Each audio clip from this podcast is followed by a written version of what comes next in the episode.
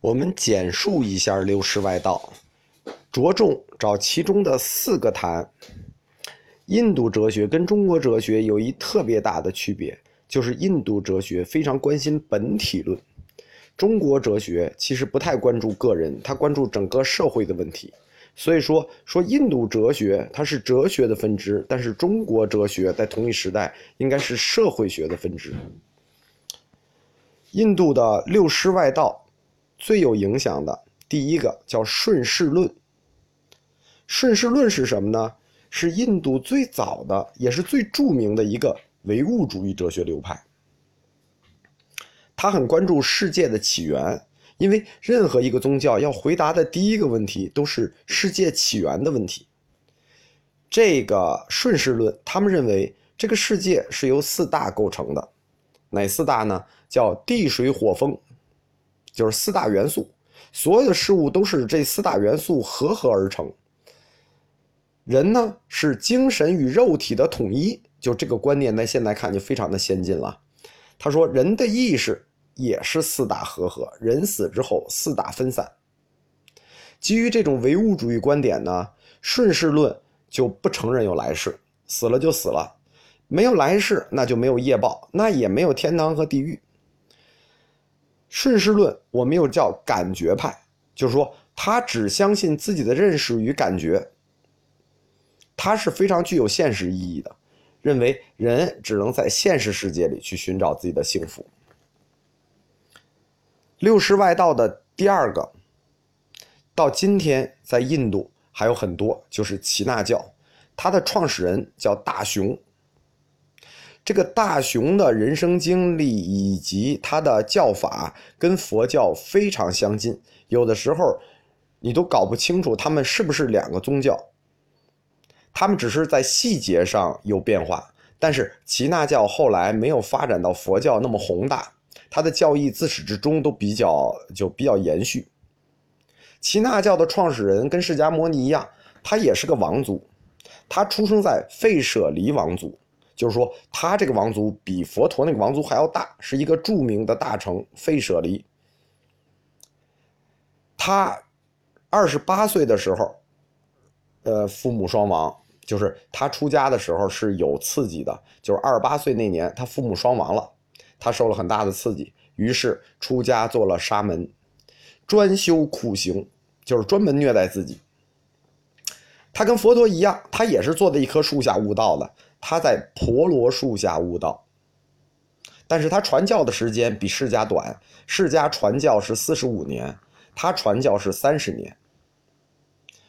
他对宗教的一大贡献是，他开创了一种教团制，就是创建了耆那教的教团。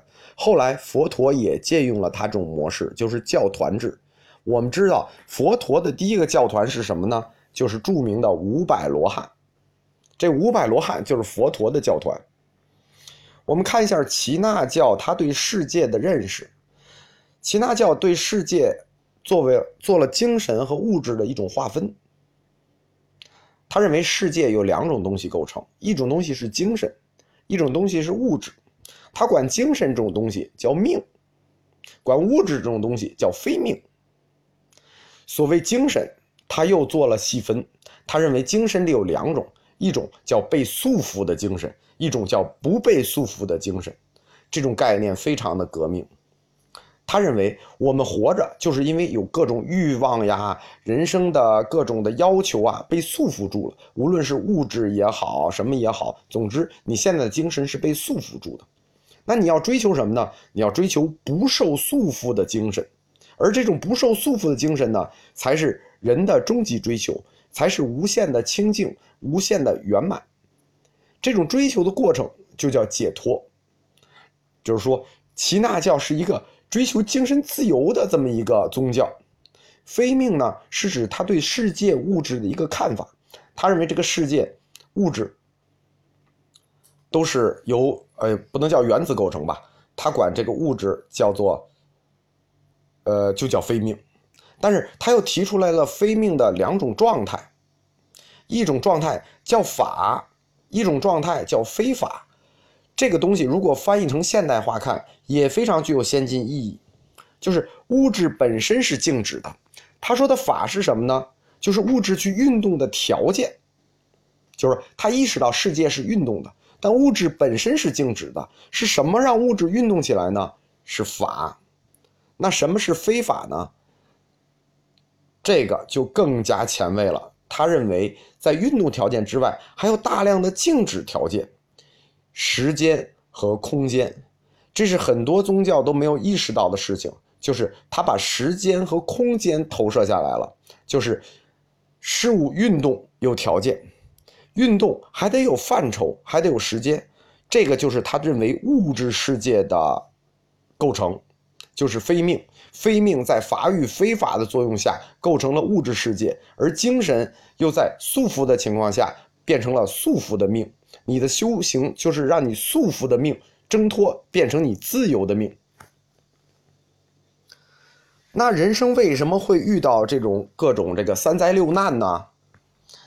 他提出了一个概念，这个概念后来深刻的影响了佛教。这个概念就叫业力。业力这个东西不太好形容。齐那教他举了一个例子，说这个人站在屋檐下，下雨的时候，这个雨水通过屋檐漏到了你身上。这个就是业力，所以又叫漏业，就是漏到了你身上。这漏到你身上的业力，就形成了对你生命的束缚。那么怎么办呢？那很显然，下雨掉在你身上，你就打伞遮着呗。于是耆那教就给了你修行的方法，这个方法就叫遮。什么叫遮呢？就是遵守他的戒律，就叫遮。耆那教特别禁止杀生。他认为杀生的罪孽是最大的，因为当时的社会非常动乱，杀生这种事情很多。他主要谈杀人，耆那教里的杀生和佛教里的杀生是有区别的。大家可能不了解，佛教里的禁杀生，第一还不是指杀别的东西，是禁止自杀，而耆那教是禁止他杀。六师外道第三个留有影响力的。叫做毗罗离派，毗罗离派是什么派呢？是怀疑派。据说在有一次公开的大辩论会里，毗罗离派的散惹遮毗罗子公开向佛陀提了十四个问题，这十四个问题都很难回答，很尖锐。比如有无来世？佛陀死了以后还存在不存在？佛陀，你能不能显点神通，现在就给我们看看？这一系列的问题，佛陀当时都很难回答，所以佛陀都不回答。后来对佛陀这种不回答，佛教里叫做无记，就是这种话你压根儿都不要听，不要记。但是这种质问，还是给佛陀留下了很坏的印象，所以后来佛教就管这种叫做怀疑论。但是。这种批判方法对后来大乘佛教的中观派起了很大的作用，就是怀疑一切，批判一切，只破不立。你知道，一般的宗教破的目标是为了立，但是到了佛教的大乘中观学派的时候，佛教变成了只破不立。第四个宗教有点意思，是。对佛教有很大影响的，这也导致了后来大乘宗有纵欲主义倾向，就是弗兰纳迦叶派这一派，他本着一个现实主义角度出发，他认为善恶这种东西没有什么固定的标准，只不过是社会习俗的问题。